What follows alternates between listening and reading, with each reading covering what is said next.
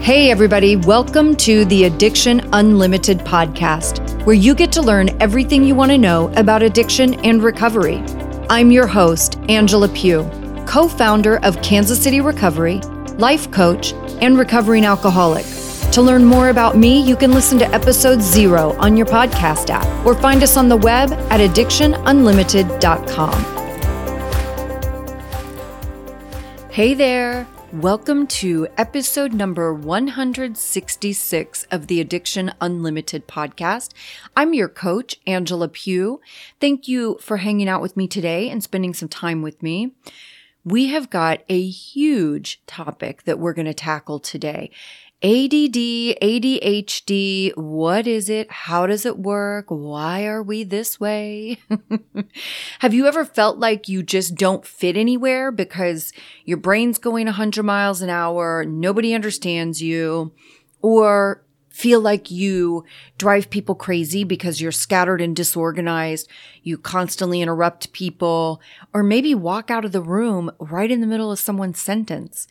I had this happen to me once, you guys. I will share that story with you and what my reaction was and how I feel about it now. Because honestly, when I started researching this episode, I I have been shocked at what I I've learned, right? I'm so fascinated with this and I felt like so many things about myself were starting to make sense, but so many things about all these people in my life started making more sense to me. And I feel so much more equipped to help people with this issue because I've never done a deep dive into ADD and ADHD.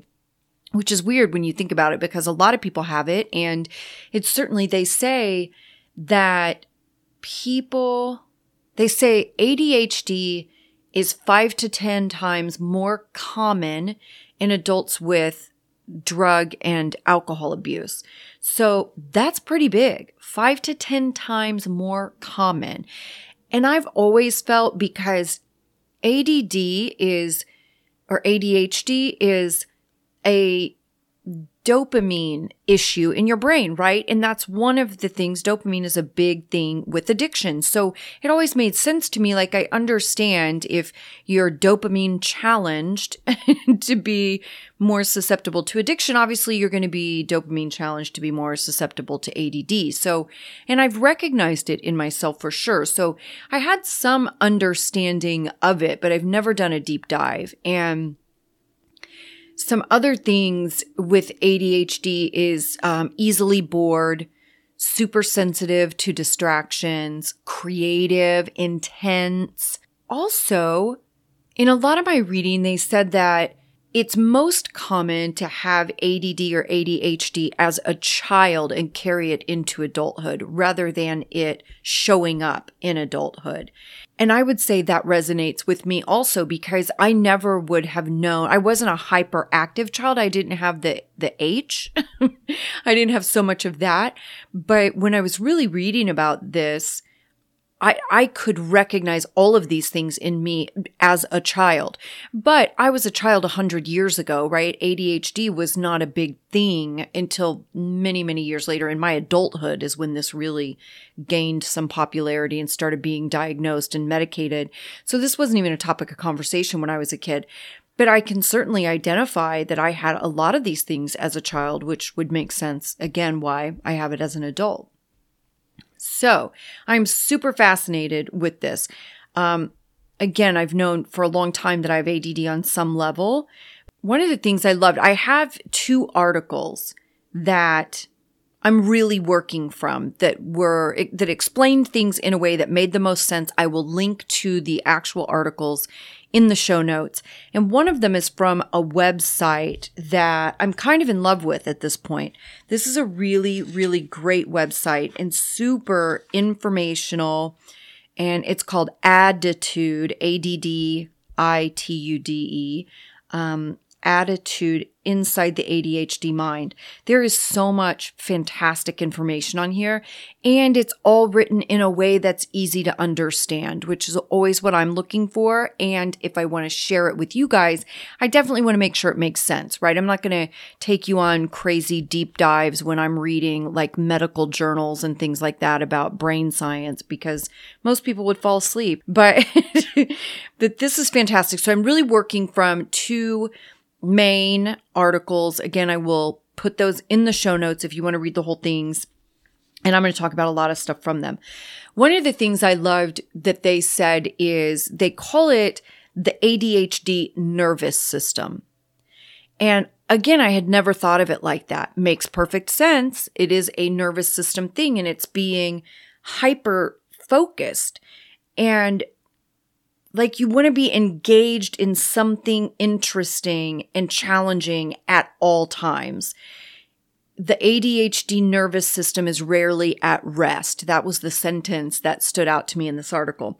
And this is so good too, because you think of it as a deficit, right? Attention deficit disorder, like you have a shortage of attention, but it seems that it's exactly the opposite. It is hyper focus. Always have four or five things going on in your head all at once. And nothing gets sustained undivided attention you're not doing anything well.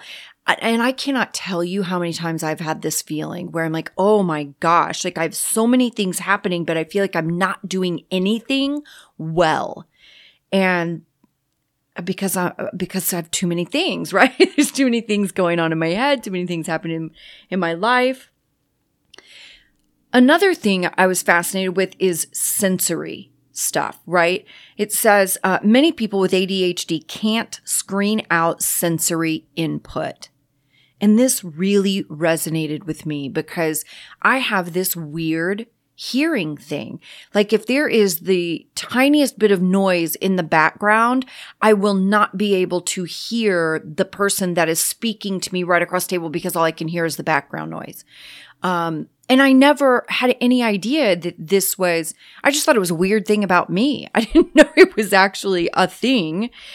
Let's take a minute and talk about the overwhelm of ADD because it's really intense. People with ADHD have a lower threshold for outside sensory things, right? All you think all your senses. They refer to it as the ADHD nervous system. And it's overwhelmed because everything is so intense and all of our senses are cranked up on high. And it is rarely in a resting state that ADHD nervous system wants to be engaged in something interesting and challenging all the time, which is fascinating because it's attention deficit, but it's the opposite. It's, it's excessive. It's not that we have a deficit, it's excessive. Constantly, constantly having, you know, a thousand things going on in your head and thinking about different things and situations and scenarios. And we're almost hyper focused. And that's also why nothing really gets handled, right? Nothing gets completed. Nothing gets sustained. Nothing gets undivided attention and nothing gets done well. I can't tell you how much I have had this feeling in my life and my business where sometimes I just have so many things going on. I'm like, oh my gosh, I'm doing things and I'm completing things, but I'm not doing things well. I'm certainly not doing things to the best of my ability because I'm always flying from one thing to the other. I so relate to so many of these things. They also talk about sensory input and it's said most people with ADHD can't screen out sensory input. And sometimes that can be related to a single sense, like hearing. And again, I know I relate to this in a huge way. I've hyper focused hearing, but it's all like background noise, right? It's all residual noise. Like if there is background noise, I will not be able to focus on the person talking to me. All I can hear is the background noise. And I'm going to give you some examples that they put in this article too with the sensory thing. Uh, the slightest sound in the house prevents falling asleep and overwhelms the ability to disregard it. Any movement, no matter how small, is distracting. Certain smells, which others barely notice, cause people with ADHD to leave the room. I, I have two of those three for sure. A confusing piece of this is oftentimes an ADHD person can hit a deadline or can perform at a high level, uh, produce a lot of good quality work in a very short time, like doing a whole semester of study in a single night of, of being hyper focused. And that sounds fantastic. I always said with college, I was like, listen, just give me the weekend crash course. I promise you I will ace it. I will learn everything you want me to learn. I will ace the test. But this, like, dragging it out for years is brutal, you know? So, yeah, I can get that too. Another piece I thought was fascinating is people with ADHD can create crisis to get that adrenaline rush because it gets them engaged and they function better. And you hear this in addiction a lot that like we're addicted to drama, we're drama queens, whatever. And I get that because it does, it gives you a hit, right? It gives, when something is a bigger situation and more dramatic, my brain fires all of those, you know, adrenaline, endorphins, dopamine, the things that it doesn't fire well on its own, right? Which what makes me more susceptible to being an addict. When it's a big situation and there's a crisis, all that stuff starts firing and we get a charge from that. Just like we can get a charge and misuse sex or gambling or shopping or food because you do your brain fires all that stuff and it makes you feel good. And ADHD you get a rush of adrenaline and all of a sudden you're in top form. So I thought this was great too because I've always connected in years of doing this work with thousands and thousands of people. I've always connected that there there are a lot of adrenaline junkies that are that have addiction or in recovery and I never knew it was a part of ADHD though. So I love learning this stuff. Um but it makes sense, right? That people will create crisis and we call it self destruct or self sabotage. We screw things up. We create big situations where they don't need to be. But again, that's when somebody with ADHD is functioning at their best, is in that sort of high crisis situation. People will do this with anger also uh, starting fights with your significant other. You know that old saying, uh, you break up just to make up. There is a cycle in that that that is really powerful and can be habitual. And anger gives us that adrenaline rush also. So we'll use that, we'll start fights and we explode and because it puts us in a high functioning state that we do really well and that's comfortable. And you can bring up, you know, resentments from years before you know, things that just were never worked through to a resolution. You know, anytime somebody is bringing up things that happened years ago um, and they're kind of hanging on to that stuff is typically because they haven't processed it through to an actual resolution. That person doesn't feel good about the situation. They don't understand it fully and that's why they keep bringing it up. That's why it continues to nag them. And if you're one of those people always bringing stuff up from the past that's a really good place to start doing some work and really get to some resolution and understand why you feel the way you feel so you can put that stuff away because we don't do each other any favors by continuing to beat each other over the head with things we did 10 years ago. It's not healthy. It's not kind. You can't repair a relationship when you're constantly doing that. So that's a really great place to start digging in and doing some work and figure out how to fix that stuff. So let's get into the definition of attention deficit disorder and what it means. There's ADD, ADHD. I think now it's ADHD, and there are three types. The first one is the inattentive type. And there's a list, you know, anything that gets diagnosed, any mental health issue, struggle, any um, personality disorder, all of those things, there is a manual. It's called the DSM. They update it every so many years. And there is a criteria, and it will be like, for this diagnosis, you have to have so many of these symptoms and they have to last for so long. So with ADHD, it says a person with this type must have at least six of these nine symptoms and very few of the symptoms of hyperactive impulsive type. All right, so six six out of the nine makes you an inattentive type. Uh, not paying attention to detail, making careless mistakes, failing to pay attention and keep on task, not listening, being unable to follow or understand instructions, avoiding tasks that involve effort, being distracted, being forgetful, losing things that are needed to complete tasks. That's inattentive.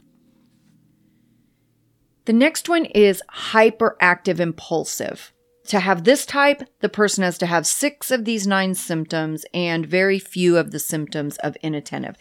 So, hyperactive impulsive type fidgeting, squirming, getting up often when seated, running or climbing at inappropriate times, having trouble playing quietly, talking too much, talking out of turn or blurting out, interrupting, and often on the go as if driven by a motor. That is hyperactive impulsive. The last one is combined type. And this is the most common type of ADHD. People will have symptoms of both inattentive and hyperactive. And I know in that one, it's running or climbing at inappropriate times. I don't know if adults are really doing that or having trouble playing quietly. I don't know that adults are doing that. Like, obviously, some of this is for kids. And here's some adult ADD symptoms. If you have adult ADD, you may, if you have adult ADHD, you may find it hard to follow directions, remember information, concentrate, organize tasks, or finish work on time.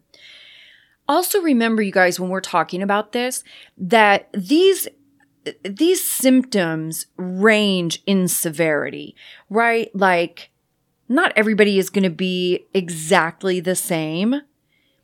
And every situation isn't going to be exactly the same. So I think I have very situational, inattentive ADHD. You know, there, because certain things I'm great at, right? Like when I'm engaged with a client, I, I am fully engaged. I'm listening. I'm present in that moment. I'm really good at that.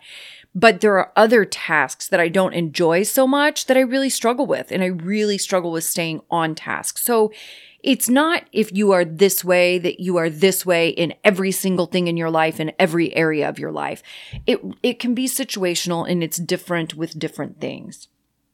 Now, here's what happens when we have ADHD. Here are some of the struggles. Oh boy, you're going to relate to this, my friends anxiety, chronic boredom. How often do we talk about boredom on this podcast? Chronic lateness and forgetfulness. Oh boy, they've got us all figured out, my friends. and all of these things, like this can cause a lot of problems at home, at school, at work. Like these are major, major issues if not really handled, so to speak. Um, depression, trouble concentrating when reading, trouble controlling anger, impulsiveness, low tolerance for frustration, low self esteem, mood swings, poor organizational skills, procrastination, relationship problems, substance abuse or addiction, low motivation. And again, this can affect you a lot or a little and it just depends on the situation, right? It's not going to be the same at all times across the board. In every situation, you're not going to respond exactly the same. So keep that in mind too. One of the things I think that's so confusing about this is the ability to be super focused on something when we find it interesting and simultaneously how challenging it is that to start something, right? Like it's like we're super focused when we're interested in something and just unable to start or do anything that we find uninteresting or boring. And not that there's not a desire to accomplish things, but feeling like you're just incapable of even doing it. And that creates this sense of uncertainty because you never know if you're going to be able to do something, if you're going to be able to engage in a task or a project when you need to, or when it's expected of you, or when somebody else is depending on you. And then when you see yourself as undependable and you can't be counted on, you start to doubt yourself, right? And then that brings on some shame and feeling like you're unreliable. Like this is a whole vicious cycle, just like what we talk about with addiction and alcoholism. It's a vicious cycle. It's like one piece just plays into the next piece. Self awareness is a big challenge in this, which again is another topic that we talk about a lot in addiction and recovery. And, and this is human nature, right? There is a lack of self awareness in general. We do not see ourselves accurately. And that makes it so important when people give you feedback or people tell you something about yourself, instead of getting angry with them and feeling like they're attacking you or insulting you, really think for a moment about what they're saying because there's probably some truth in it even if they're not being kind, there's still probably some truth in what they're saying, not to the extreme. None of us are horrible people. Well, the majority of us aren't. But really listen to what they're saying because you can get some good feedback from people. When somebody tells you something about yourself or makes a comment about a way that you are, really take a minute and look at that and see if that's how you are. That's how we learn. We have very little self awareness. This can create some behavior that seems off putting to other people because if I don't understand how you are perceiving me in a situation or a conversation, then the natural instinct is going to be to kind of retreat and go inside, which is going to come off like you don't care. you know, it's going to come off like you're not engaged or you're not involved or you're not interested, and other people can perceive it that way. People with ADD also lack a reliable sense of time. Like for them, everything happens right now or not at all. It's not, they don't have, it's called ordination. They don't have that sort of timeline of what comes first, what comes second, what comes third, you know, the beginning, middle, and end, so to speak. That also makes it challenging to think about consequences of your actions, right? If if you lack a general ability to think into the future, right? If you're just staying right now, what's happening right now, then it creates that impulsivity where I'm just acting on right now. I'm just acting on this moment. I'm not thinking about five minutes down the road, the consequences of my choices. I'm impulsive. I'm just doing it right now and everything else be damned. Also, I would think would make it difficult to learn from past mistakes too, because you don't think about them. And that might go with that self awareness piece, right? Where now at this stage of my life, I, I have a lot of self awareness and I can pause for a minute. I've retrained myself so I can pause for a minute and I can think about what I did where things didn't work out or things didn't go well. And I can think about those past things and what I want to do differently moving forward so I don't create those same negative circumstances again. But if you're caught up in ADHD nervous system and you are only in now, now, now, now, now, that's going to be challenging to learn from past things and to think about future consequences of my actions. That probably feels a bit contradictory too, because in recovery, we always talk about one day at a time and staying in the moment, being present in the moment, be in the now. and we have to balance all of that, right? Because I do have to think about what direction I'm going, what general direction I want my life to be going in, the type of person I want to be growing into. I want my actions to start to align with the person I want to be instead of my actions being stuck in the person I used to be and what I'm trying to change from, right?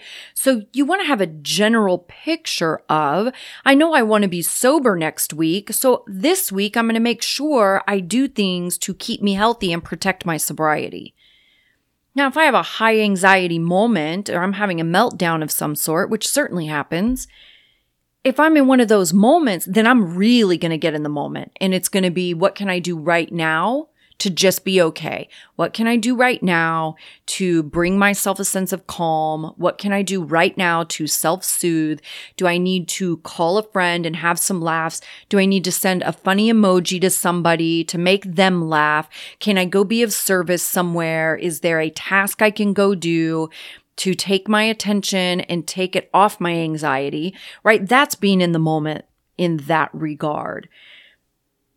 And I think a lot of this is a lot of treating ADHD and figuring it out is is retraining, just like everything we do in addiction and recovery. So let's get into that part, treatments and solutions. Of course, we all know the medications. Adderall, of course, is the big one that everybody knows. Ritalin used to be much bigger. Now it's Concerta. So we all know those things, right? I want to talk about some of the non-stimulant medications because there are non-stimulant medications. I have this conversation a hundred times a month in my sober living houses because we can't have controlled substances, obviously, in a sober living environment. So you can't take Adderall and be in sober living. Strattera is the primary one that I'm familiar with just because my doctor had talked to me about it many years ago when I was having some focus issues. It ended up I had a totally different issue, but um, Strattera is the one I'm familiar with and the one I tell people to look into. Clonidine is another one. It's very popular. I hear a lot of people in treatment are getting clonidine. And then, of course, therapy and behavioral therapies. So, cognitive behavioral therapy, which is C- CBT, uh, DBT, which is dialectical behavioral therapy. These are all very common therapy things. And like CBT helps a lot with self esteem. You can do uh, relaxation methods and stress management that can lower anxiety and stress, and that will help. I love that this article actually recommends life coaching to help you set goals and have some accountability and learn to retrain yourself because as coaches, life coaches, that's a lot what we do, right? We're helping you figure out how a good coach is going to help you figure out how to make things work in your life. So I take tools and things that I know work overall, and we figure out how to make it fit in your lifestyle in ways that you already enjoy. Because then you're more apt to do it, you're more apt to follow through.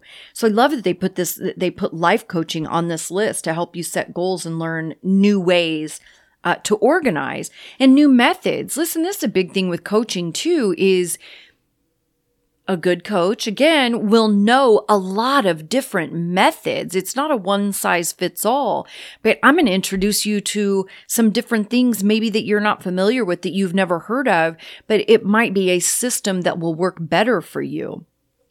Um, job coaching and mentoring they put on here too uh, to help you in the work environment. If you're ADHD and it's really challenging you at work, you know, there might be some mentoring or coaching you can get uh, to improve your performance at work and help you be more organized in that way. So let's just recap really quickly some of the biggest takeaways, my biggest takeaways, because so far I'm the only person that I've talked to about this. So now you guys know, but as of recording this, I'm the only one I've talked to about it. So I'm going to talk about my biggest takeaways. Um, number one, biggest takeaway is that we are more like hyper focused. ADHD is more hyper focused than it is a deficit, attention deficit. To me, attention deficit means you don't have the ability to pay attention. And it does seem like that sometimes. It is kind of an inability, but it's because we are sensory hyper focused. So there are so many things pulling at your attention in any given moment. It's hard to focus on a person talking to you or giving you tasks or whatever. I know another piece of this I have really picked up on is when people space off. You know, like if I'm talking to a client and I can see when their facial expression changes and I know they are no longer listening to me. And in my younger years, when I was less patient and self aware and had less practice, that would really frustrate me because you know, I would think like, listen, I'm really trying to put together a plan for you and you're not listening. Well, now I understand it's not intentional. It's not personal. It's not that anybody's shutting down because they don't want to hear you. It's because they have all these competing things happening in their head and another thing won in that moment and got their attention. So it's being patient. For me, I will stop speaking and, I, and I'll say something. I'll go, okay, I can see I've lost you. I'll wait for you to be back. Or I might just be quiet. And then when they refocus on me, I'll go, okay, are you back now? This is what I was saying. because it is like your attention is just pulled in so many different directions. And I really didn't understand that that was kind of the crux of it is more being hyper focused on so many things rather than unable to focus. Another big takeaway for me was the sensory stuff. I did not know that. And that really made sense for me about myself. I didn't know that this also makes sense in another way, you guys, in treatment centers. Like, obviously, I've been an interventionist for a long time. I've been in hundreds and hundreds of treatment centers all over the world. And something a lot of treatment centers do, they do sensory rooms. And now I totally get this because we're sensory overloaded, super sensitive to all of those sensory experiences around us, whether it's movement or sound or smell. I definitely have smells that I will literally walk out of a room that like I like I smell them so intensely. I didn't know that that was a I mean, I guess it makes sense now that I'm talking about it. I didn't know it was a central nervous system thing, ADHD thing. Like I didn't know that. So that was a huge takeaway for me was the sensory part of that. The last thing I'll say that was sensory part of that, and I'll tell you the story when this happened to me, is the thing when they talk about um, walking out of the room in the middle of someone's sentence. I didn't know that this was a real thing. Like I would have chalked this up to narcissism, which is hilarious because when I was researching this episode, that came up a lot. That like your behaviors can be mistaken for personality disorders. You can seem narcissistic. You can seem uncaring. You can seem unengaged, right? Like it can really be interpreted as a lot of sort of negative things. So I was at dinner and with someone that I knew very well and we're talking and he talks a lot, right? Like you don't even have to engage in the conversation. You can just sit there and he'll talk forever. You don't even really have to be there. And and he's fantastic. I love him. I don't mean that in an insulting way. That's just how it is. And we're sitting at dinner and he had paused and he asked me a question, right? So now it's my turn to talk, which of course for an ADHD person would no longer be interesting. so I start answering his question, and all of a sudden he's like, Oh, wait, I have to go to the bathroom. And he literally just gets up, puts his napkin on the table, and walks away in the middle of my sentence. And I was just like, What the heck just happened. And this was several years ago. I had no idea. I had no idea that that is like an ADHD thing. He is severely ADHD. So when I read that, it's like, oh my gosh, this so makes sense to me now. This makes perfect sense. And I'm glad that I'm not quick to react with anger in those situations. I get more curious instead of mad. But in my less healthy life, when I was not as emotionally mature as I am now, that would have really thrown me off. And I would have put all kinds of judgments on it. You're being disrespectful. I can't believe you treated me that way. Like I would have taken that very personally and made it a thing. And it just wasn't a thing. It's ADHD. So that was my other big takeaway. I didn't know that people would could really walk out in the middle of a conversation. And that is somewhat sort of normal. So there's our ADD, ADHD life, my friends. I hope you got some good information out of this episode. I feel like I learned so much researching this episode. It was really fun for me. I will link those articles in the show notes. Like I said, the two websites that I got the majority of my information from, that one ADDitude, I really like that one too. Um, I will put that in the show notes for you guys. If you liked a lot of this information, please take a minute and share this episode. It's such a huge help for me and for the podcast. So share some episodes, be of service. How can you help somebody else? If there's another episode you really like, share it. I love you guys. I hope you're having a fantastic day, and I will see you next week. You've reached the end of another great episode of the Addiction Unlimited podcast. Candid and honest conversation about addiction and recovery.